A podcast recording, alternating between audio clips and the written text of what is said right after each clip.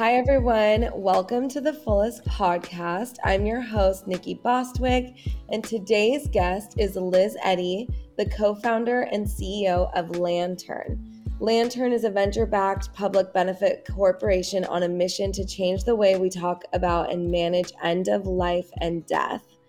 They offer free custom roadmaps to make sure you or a loved one have everything in order. Whether you're pre planning or recently lost someone, Lantern has all of the tools, resources, and services you need to confidently manage the situation while processing the loss of a loved one.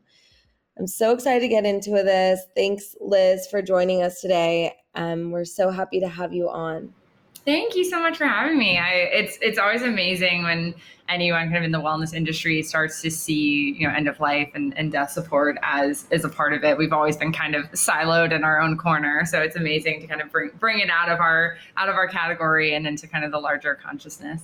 Yeah, that's you know what we believe is. Um, you know, wellness is not just like the way you move and the food you eat. It's every aspect of your life and how you manage it and and also how you manage your mood, right? And so mm-hmm. when you're grieving, when you recently lost a loved one, or when you want to plan and kind of feel a sense of relief of like when you have something planned, if you have kids and what you're going to do, I mean, it just um, kind of helps you let go a little more. There's not much we can control in life, but these little things are really helpful. And having a tool like yours, it's incredible that you have you've gone forward with starting this company. We've had a couple people on to chat about you know planning death planning and we've had like a death doula on before a while ago and then someone else who just kind of helps with cremation or non-toxic options in that sense and helping us kind of navigate different things but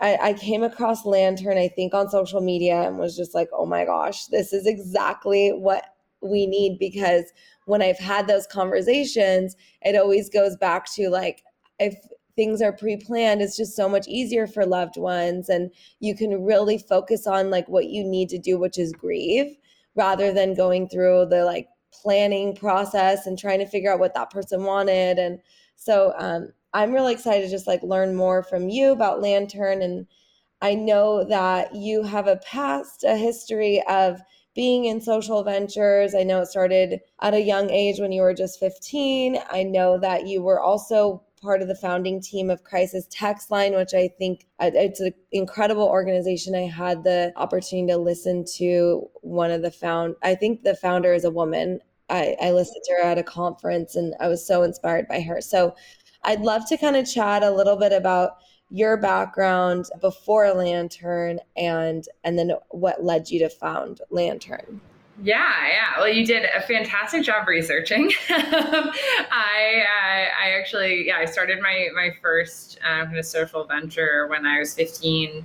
Um, I, I've definitely always been someone who's very hyper aware of uh, how I spend my time, and I think that was largely influenced by you know, watching my dad when he was in his early 30s get diagnosed with terminal cancer. And i'm 32 now and um, and you know since he died when i was nine i've always been just hyper aware of the fact that like time like you have on earth is not a given. Um, you have to spend it uh, in the way that is fulfilling for yourself that is bettering the world that is uh, you know, spent loving people and being kind and that's always been kind of ingrained in my i guess dna and uh, so ended up founding this social venture with two friends when i was 15 that was entirely meant to be a, a kind of one-time thing uh, we realized that there wasn't proper education around dating abuse and domestic violence in my high school and uh, wanted to do something about it, wanted to educate our peers. You know, it affects one in three young people. Um, it's an extremely taboo topic.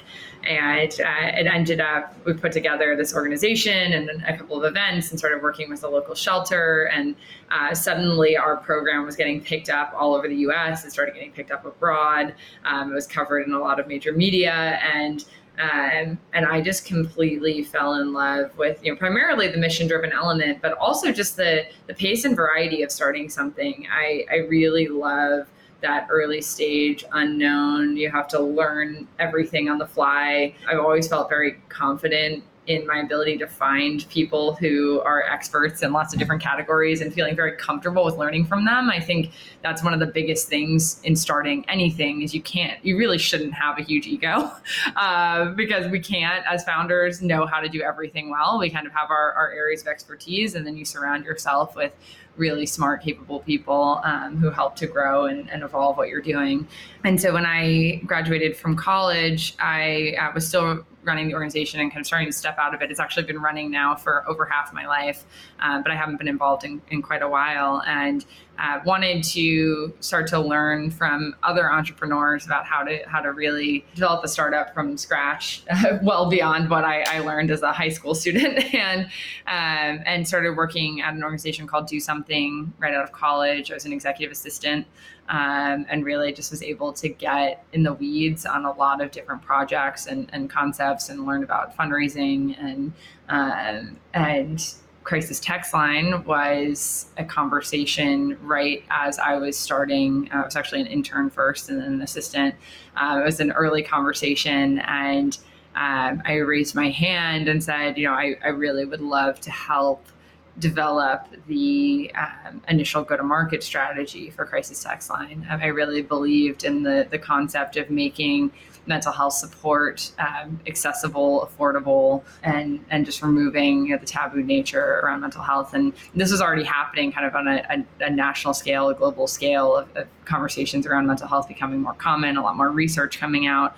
It was definitely becoming a hot topic. But at that beginning stage, there wasn't a ton happening uh, digitally. It was still a lot of you know in-person therapy and um, so I ended up developing the go-to-market strategy and being quite literally on the ground, knocking on doors in Chicago and El Paso, our two launch cities, sharing the information about land about sorry about Crisis Text Line, and really um, learning from high schools, the mayor's office, local mental health organizations about how to get this service in the hands of people that need it right when they need it. And learned a ton from that process. Ended up working on uh, communications brand business development for about seven years.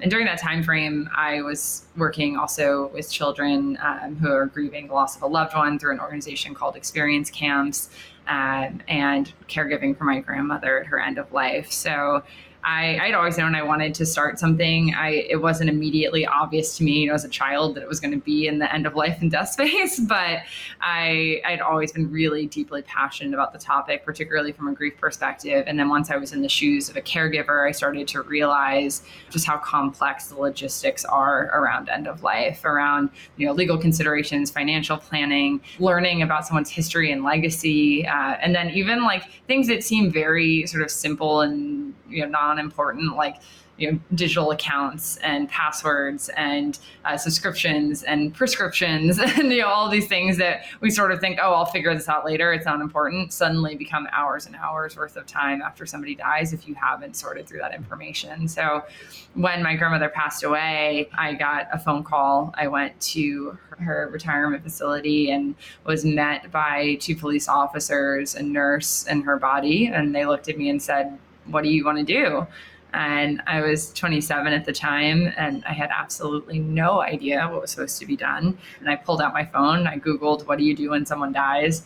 Uh, I assumed Lantern already existed. It, it just seemed like a very sort of obvious solution that, you know, at every other life moment, whether it's you know getting married or having kids or buying a house or buying a car or choosing a credit card, whatever it is, there are these solutions that really cover end to end everything you need to know. And then for the one thing that impacts every person on the planet multiple times throughout their life, um, including to our own lives, it was just a highly fragmented and confusing space. And I, I, always like to remind people that like there's no lack of innovation in this category. There are tons of amazing companies doing incredible things in the space. I mean, you mentioned that you know death doulas and uh, cremation and alternative solutions, and there's you know online will makers and, and grief counseling, and you can find everything on every corner of the map. But the problem I recognize is that the average person doesn't know how to find this information or even know what to call it. Like a lot of people don't know what a doula is. And if they knew, they would probably want to use it, um, but they're just not aware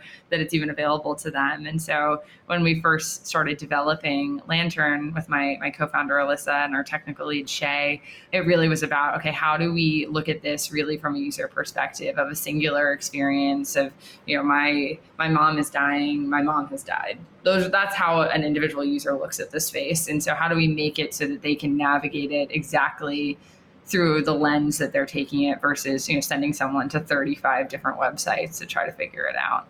Yeah, I love it. I love the concept. I think that it's needed and I'm excited to learn more about all of it. There were so many things in there that I, I love that you shared. And I completely agree in terms of being a founder and not having an ego because it's really everyone else that's helping you on this mission together and not one person is doing everything and yeah it's a beautiful story about how you ended up in this space It makes so much sense i mean just at age 9 going through such a huge loss and then coming through it with this. It's so beautiful. So I'd love to kind of just like learn more about. I mean, I know that you have, you know, I want to get into the funeral planning checklist and like what items you think should be on everyone's list, but I know that you guys offer so much more. So how does it work? Like, let's say I wanted to go on and just for myself, right? And just have that like pre-planned. You mentioned there's so many, I didn't even think about like passwords to social accounts and and just anything like, like that at all. So that's incredible that you guys incorporate all that. But it sounds like it's super customized. Is it a platform that does that for you? Are you working with someone specifically? What are the costs associated with it? Like, how does this work? Yeah, yeah. So really, there are like three different use cases that people come to us for. One is, as you said, you know, planning for the future for yourself, um, and that could be you could be a 27 year old with no reason in the world to think you're dying anytime soon, but you're you're thinking about getting your things in order. Maybe you're having a kid, or you bought a house, or getting married. Um, you've experienced the loss of someone else, and you're just realizing the importance of it. The second use case is you're planning for somebody else. We do see a lot of times. Um, folks who are, are more you know comfortable with digital solutions uh, helping their parents or their grandparents plan for themselves and then the third is an immediate need so someone has died and now you're actually navigating that process in real time on the the pre-planning side we walk people through end to end all the legal financial, logistical, and you know emotional considerations around planning for yourself or for someone else. So that could be you know the things that I think people typically expect, which is like wills and trusts. It can also be advanced care planning. So you know how how do you want to be cared for at your end of life, or if you're not able to speak for yourself. And then you know as we said, like your digital legacy, what happens to your Instagram and your TikTok if you die. There's a lot of elements I think that we forget in in future planning uh, that somebody else will have to take care of on your behalf. Um, so there's uh, this is a way to really handle as much as you possibly can and hand over a gift to your loved ones that is here I've given you the gift of time, the gift of you know less anxiety, the the gift of organization so that you can you can focus on your grief and on, on your mental and emotional health um, which oftentimes without these plans in place your loved ones end up uh, spending the first few months after you die just trying to keep your head above water, whether that be you know financially or you know dealing with probate, or there are a lot of things that can keep people into hundreds of hours worth of work after you're gone. Yeah, and so how does that work? Like um, in terms of cost, like it's just a custom cost. Is there a base fee? Like what does that look like? Yeah, for pre-planning, it is we have a free version of the platform and then we have a premium version. The premium version is $149. I will just flag for those listening if you have an employer who is generous with benefits, we do offer Lantern through um, employee benefits. So a lot of employers will give Lantern for free to their employees. So it's worth asking for. Wow. And it's a one time cost? Yeah, we have the, the $149 is a is a one time cost, and then um, and then we just have a small maintenance fee just for like the storage of that information. So part of the benefit of doing a, a digital plan is that you have secure storage of all of that information for as long as you need it. And so we store all of those documents um, and have a digital beneficiary associated with that account. So if something happens to you, uh, that person will be able to gain access to that information. Interrupting this podcast to tell you about Hilary Pearlson, Akashic Records reader, intuitive guide, and founder of The Dreamerie, who is sharing a limited time offer to join the Akashic Portal as a founding member for the fullest community.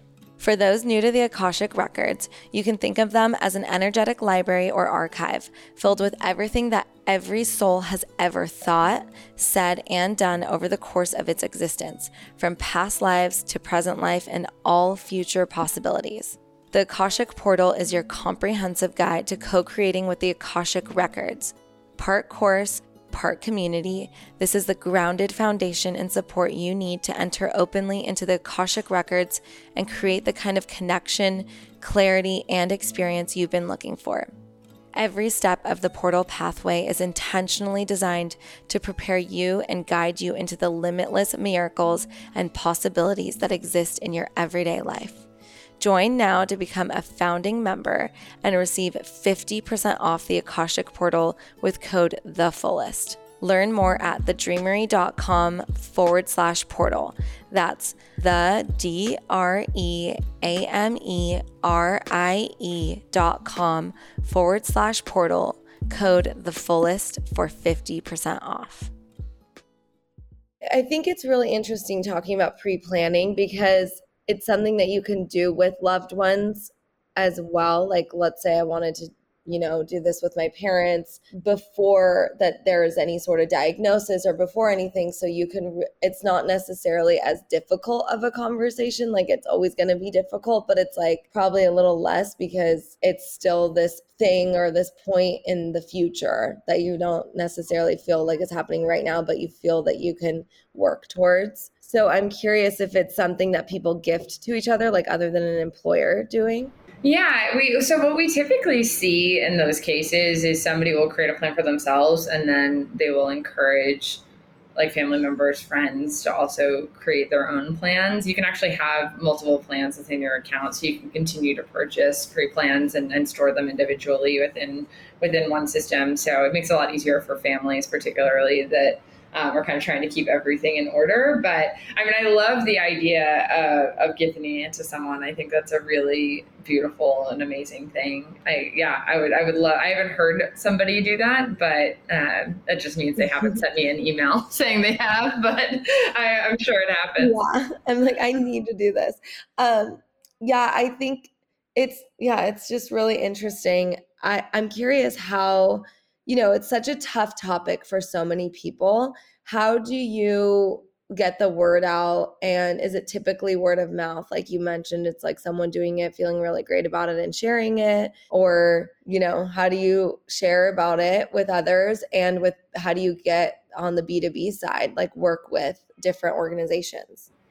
Yeah, so you know the pre-planning and the after loss side of the platform are, are pretty different. So the second part that we didn't talk about yet is is you know in the immediate need when something happens. We have a self service platform that walks you through day by day everything you need to know from you know all the aspects of funeral planning to navigating benefits social security figuring out how to find a lost life insurance policy change a car title close a facebook account you know like truly anything you can imagine that would come up um, and then we have a concierge service that goes along with that. So you can hire a consultant who can quite literally change the car title for you at the DMV or close that Instagram account or you know help to stop prescriptions coming from CVS and just take all that stuff off your plate. So the way people hear about it typically, I mean, a lot of it is word of mouth, Google search. We we have pretty strong SEO on our platform, so we do get a lot of people that just sort of stumble upon us as they're searching for this kind of information. We are doing a lot of really interesting collaborations recently. So like one of them is with Zola, the wedding site. Um, and so we're working on. Um, we did sort of an initial launch and we're launching a whole a whole bunch of other amazing things, some some content videos uh, around uh, grief and weddings, and then and pre planning after weddings. So part of it is just you know around what it's like to deal with you know grief and loss while you're wedding planning and, and during your wedding. A mm-hmm. lot of like tips and guidance and, and just sharing experiences storytelling. Mm-hmm. And then on the other side of it you know how important it is after you get married to put these plans in place and make sure you're prepared. And so that's like we're, we're definitely as i mentioned you know, early on in the podcast is like a lot of what we've been doing is trying to, to step out of the sort of expected areas where this topic comes up. Because the reality is is that end of life and grief infiltrates every part of a human's life. There is no corner of it where it doesn't exist. And once you've lost someone anyone listening that has lost someone knows exactly what i'm talking about. Like your wedding day or the day your baby's born or the day you buy a house or anything exciting and happy does not have that tinge of, of grief experience alongside it. it it becomes a part of who you are. And so we've realized that you know we can't just exist in this one category. We can't just be existing in you know funeral homes and hospice care. It really has to be a part of our regular lives. And in order to to best accomplish our goal of, of normalizing this conversation, we have to start talking about it once you're 18. The second you turn 18, you should start doing an end of life plan. It should be something you update every year. It should be something that your that families discuss regularly. It doesn't have to be sad and depressing, and honestly, it isn't if you're doing it in a in a regular way. When it becomes sad and depressing is when you do it when someone is dying. That is incredibly challenging. And for whatever reason, up until this point, that's kind of been the time where we've decided is when you should be doing your end of life plans. Um, and is far more challenging when you're doing it then. Yeah, I completely agree. I love that uh, that you're encouraging people to do it as soon as they turn 18. I think that's so important. And having a collaboration though with Zola makes so much sense. You know, you're getting married, and there's a company that I recently launched that I just started um, looking into and potentially working with in there called Little Honey Money. And it's actually like a baby registry website for moms and babies to get like the care that they need postpartum as well as you know whatever the baby needs but i think that's also again another milestone that would encourage people to start doing the end of life planning so that's exciting that you guys are doing stuff like that and i i'd love to connect you with them as well Yes, absolutely. Yes, I, I, we're definitely looking to do kind of in a similar vein to what we're doing with Zola, with you know anything from you know buying a home, having a baby, uh, uh, dating. Like there are so many different areas where this comes up. Yeah. Uh, and yeah, so we're, we're very, very open and excited to, to discuss it. Cause I, you know, it doesn't have to be, we don't have to be so guarded about this topic. And I think a lot of times we think that, you know, talking, the fear of talking about death or the fear of death in general is like a human condition. And the reality is, is it's, it's really like an American condition. um, there are uh, many cultures all over the world that are, very open and comfortable with talking about this very real reality. I mean, it's just as natural and normal as birth, and we need to provide the same level of respect and support for it. Yeah, I completely agree.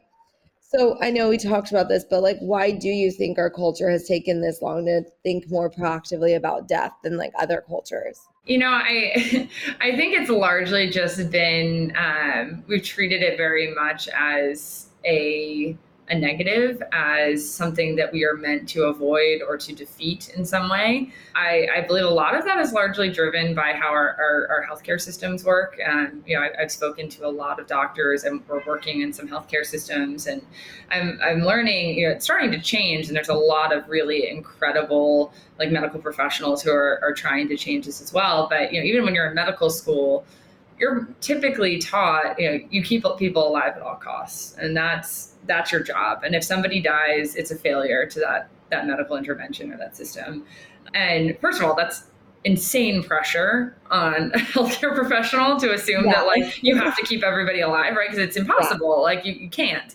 Um, and and it's it's not a failure as long as you've done you know everything that you that you can and that the person hopefully died in the way that they they wanted to. Like that's the ideal situation. And you know, I think yeah. I, I dying well is a huge thing that uh, I'm deeply passionate about. We can get into that more, but I think when we have this mentality that it's keep people alive at all costs, it's you know there's so much money being sunken into the idea of of living forever, um, you know, especially in Silicon Valley, and not enough time being spent on okay, well, you know, maybe at some point possibly there could be a world where we you know live longer or you know in a dream world live forever or whatever it is. But that's not the case now and it's not the case anytime soon and it's certainly not going to be the case for people that don't have a lot of wealth. And so we need to be really focused on on what's happening now and how to take care of people um, as they experience something incredibly natural. Yeah i mean you're right like even you know the wellness industry right we're promoting quality of life and longevity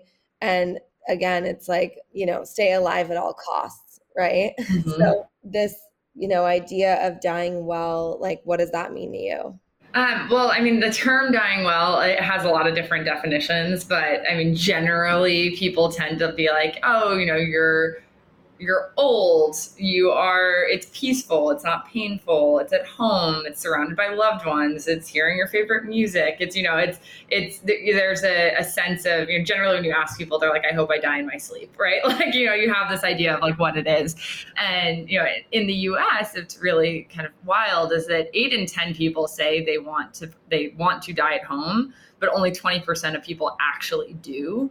And that's largely because there is a huge lack of advanced care directives. There's a lack of access to hospice and, and awareness of those uh, those services available to you. Um, there's a lack of end of life caregiving alternatives. So we find that you know a lot of people they don't end up being able to die the way that they want to. They haven't had the had that information in place or even known that they were supposed to. Um, and also a lot of times people even if they do have you know advanced care directives and these things in order, the healthcare professionals and their family members aren't even aware of it. They don't know that you've done it. They don't know where stored. I mean, I with my grandmother, she had information that was on a printed piece of paper in a hall closet inside of a plastic bin. Like, you know, when she died, how was I supposed to know that was there?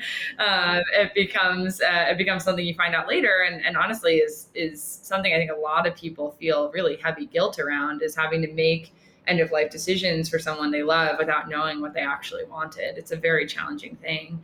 And then of course like you can't you can't deny in the in the dying well aspect a huge component of this is, you know, gun violence and police brutality and the opioid epidemic and there are a lot of people that are not afforded the opportunity or the option to die the way that they want to. And largely uh, impacting communities of color and so you know you can't you'd be remiss to not mention that it's not just about the documentation. There's also, you know, this entire other element of our, our systems that are in place.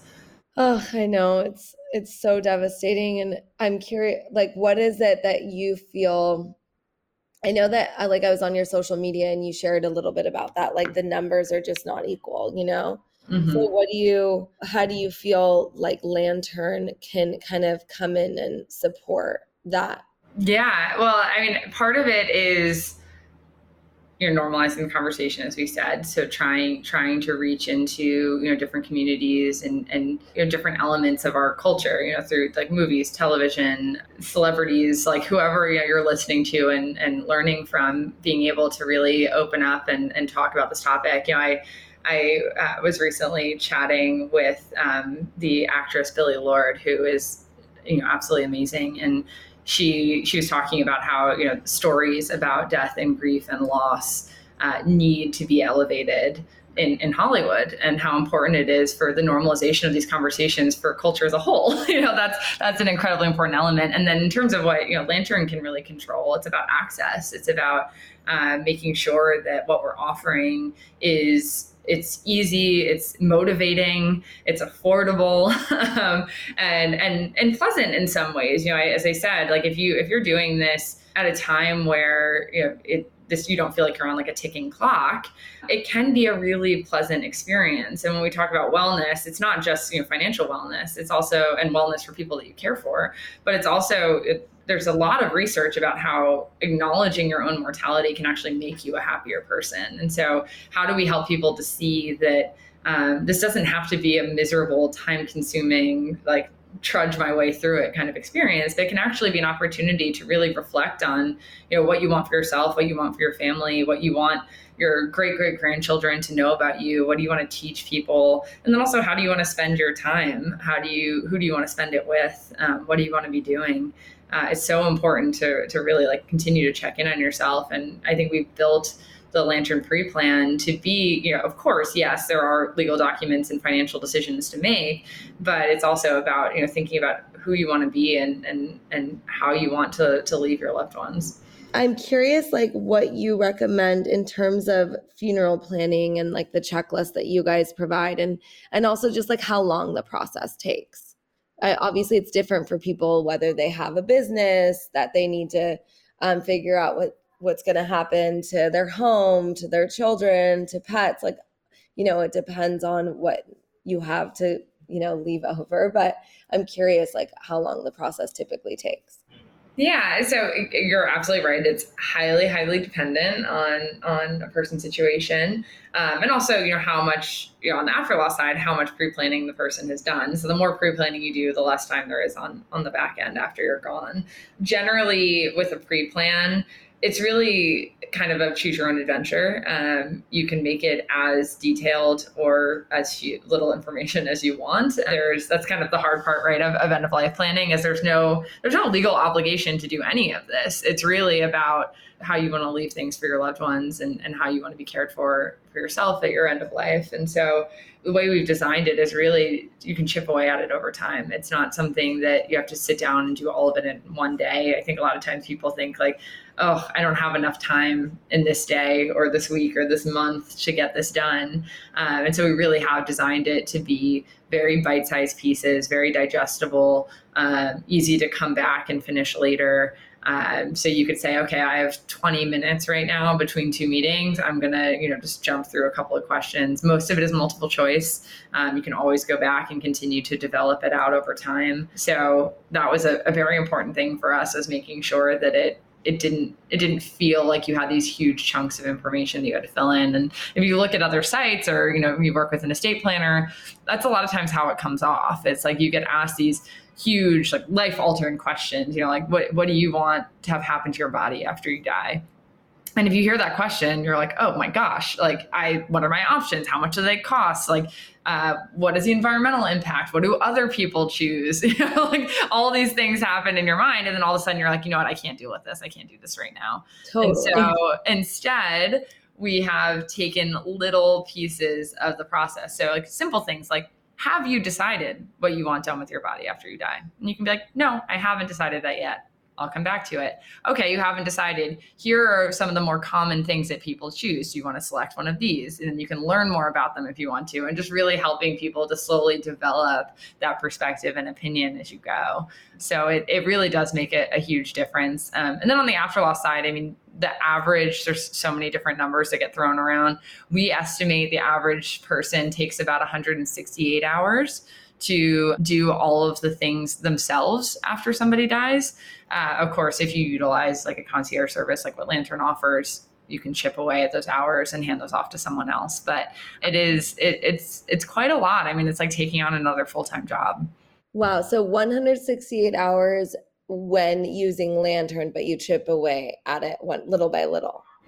168 hours if you do it completely on your own. So oh, okay. through a, yeah. through our, our self serve product. Um, there are some sites that estimate it can take up to 500 hours to get wow. everything done. Um, so I mean, and the reality the reality is is it's really just like how much help do you have and how complex is the estate. you know, there are a lot of different factors that go into yeah. it. But I mean, 168 isn't like that bad if you're pre-planning and you take it over time and you just kind of sign up and you chip at it little by little. Like you could get it done in a year. yeah, yeah, and and on the pre-planning side, you know, it's it it doesn't have to take that long. It's really yeah. just a matter of how detailed you want to be. It's really after a death that you get a lot of the like intensive long hours of work because you're dealing with things like calling the DMV, right? Like if anyone has ever tried to get in touch with the DMV, like good luck to you. um, and, uh, and, you know, and that's just one piece of this of the process. And so our, our lantern guides, that's exactly what they do is they say, okay, um, you know, you handle um, you know, talking to the the funeral home, and I'll take on contacting the DMV and um, and you know closing all these social media accounts, and you're able to kind of choose how involved you want your consultant to be with you. Um, they can quite literally do everything, or they can just take off you know certain pieces that you just don't want to deal with. Wow. And what if you like? Um, just out of curiosity, what have you seen like when people let's say own their own business. You guys offer different ways to support like you mentioned you said a business can work with you by um, offering this as an option um, in terms of benefits for their employees. Then you also work with businesses uh, what is it like a bereavement plan? Is that what it's called yeah, so we work with employers um, to help them. Well, first of all, we provide Lantern as a benefit to their employees, and then we also help them with like their bereavement policies, procedures, um, making sure they have all their resources in place, training their management to to navigate the loss of an employee or an employee losing someone they love. So yeah, we get we get really in the weeds with our our employer yeah. partners.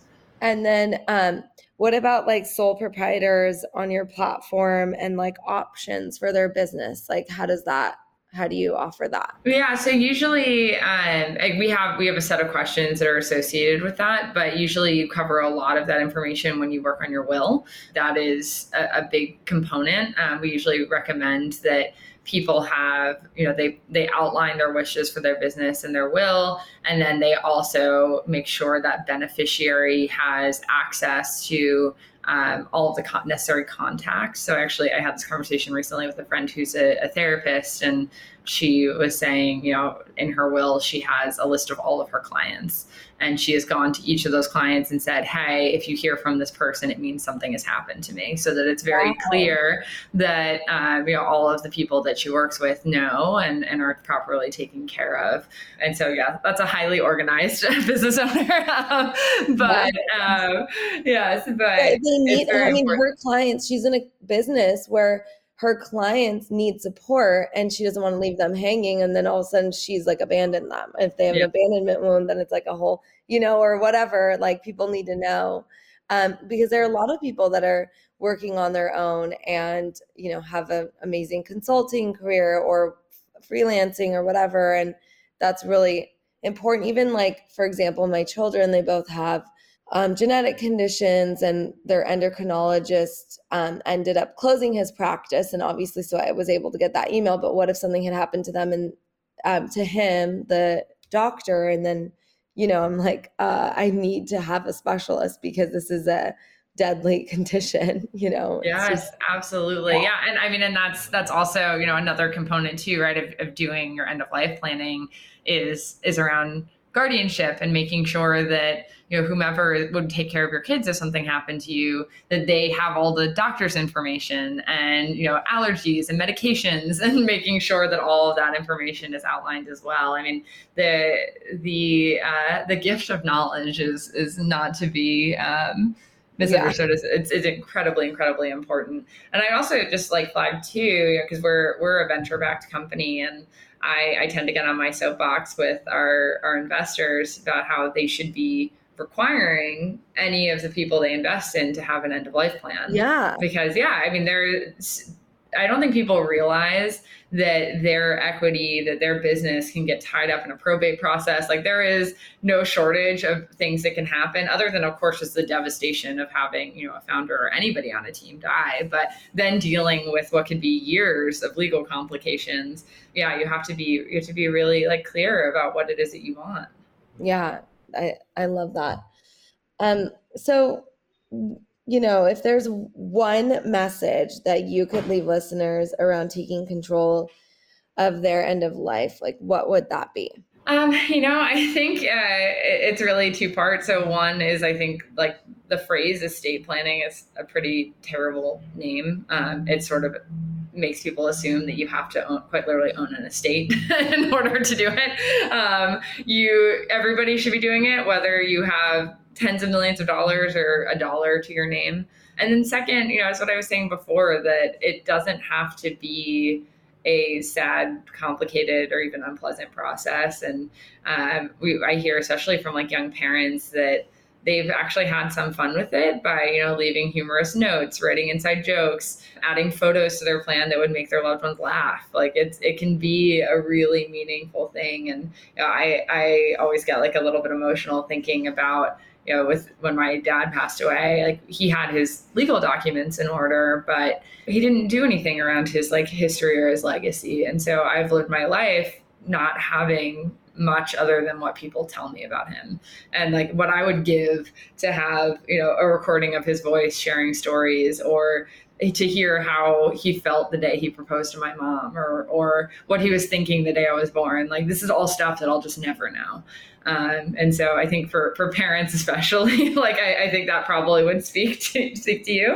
Um, but it's it's totally. such an important part of this process. Oh, that's so sweet. I love that. Well, I mean, I'm totally tearing up from that. So thank you for sharing. Yeah. Um, but yeah, thank I really appreciate you coming on. I love your story. I love what you've created. I think it's so necessary and and like you said it's it affects us all. And it's something that we should all be doing whether you're a founder of a venture back company like you mentioned or a sole proprietor or um, just someone with a family someone who even you know maybe your family has passed but all you have is a pet like you know you still need to think about you still need to think about that. And so i really appreciate you having it be your mission to share this with people make it easier to do that because it is so overwhelming and to have a platform that just guides you through it and makes it easy and like you mentioned allows the opportunity and encourages you to have little sweet notes like that. And whether that's a voice note or images that you can share that's that's incredible. And i'm so inspired by what you've created. Thank you so much for joining us. Thank you so much nikki. I really appreciate it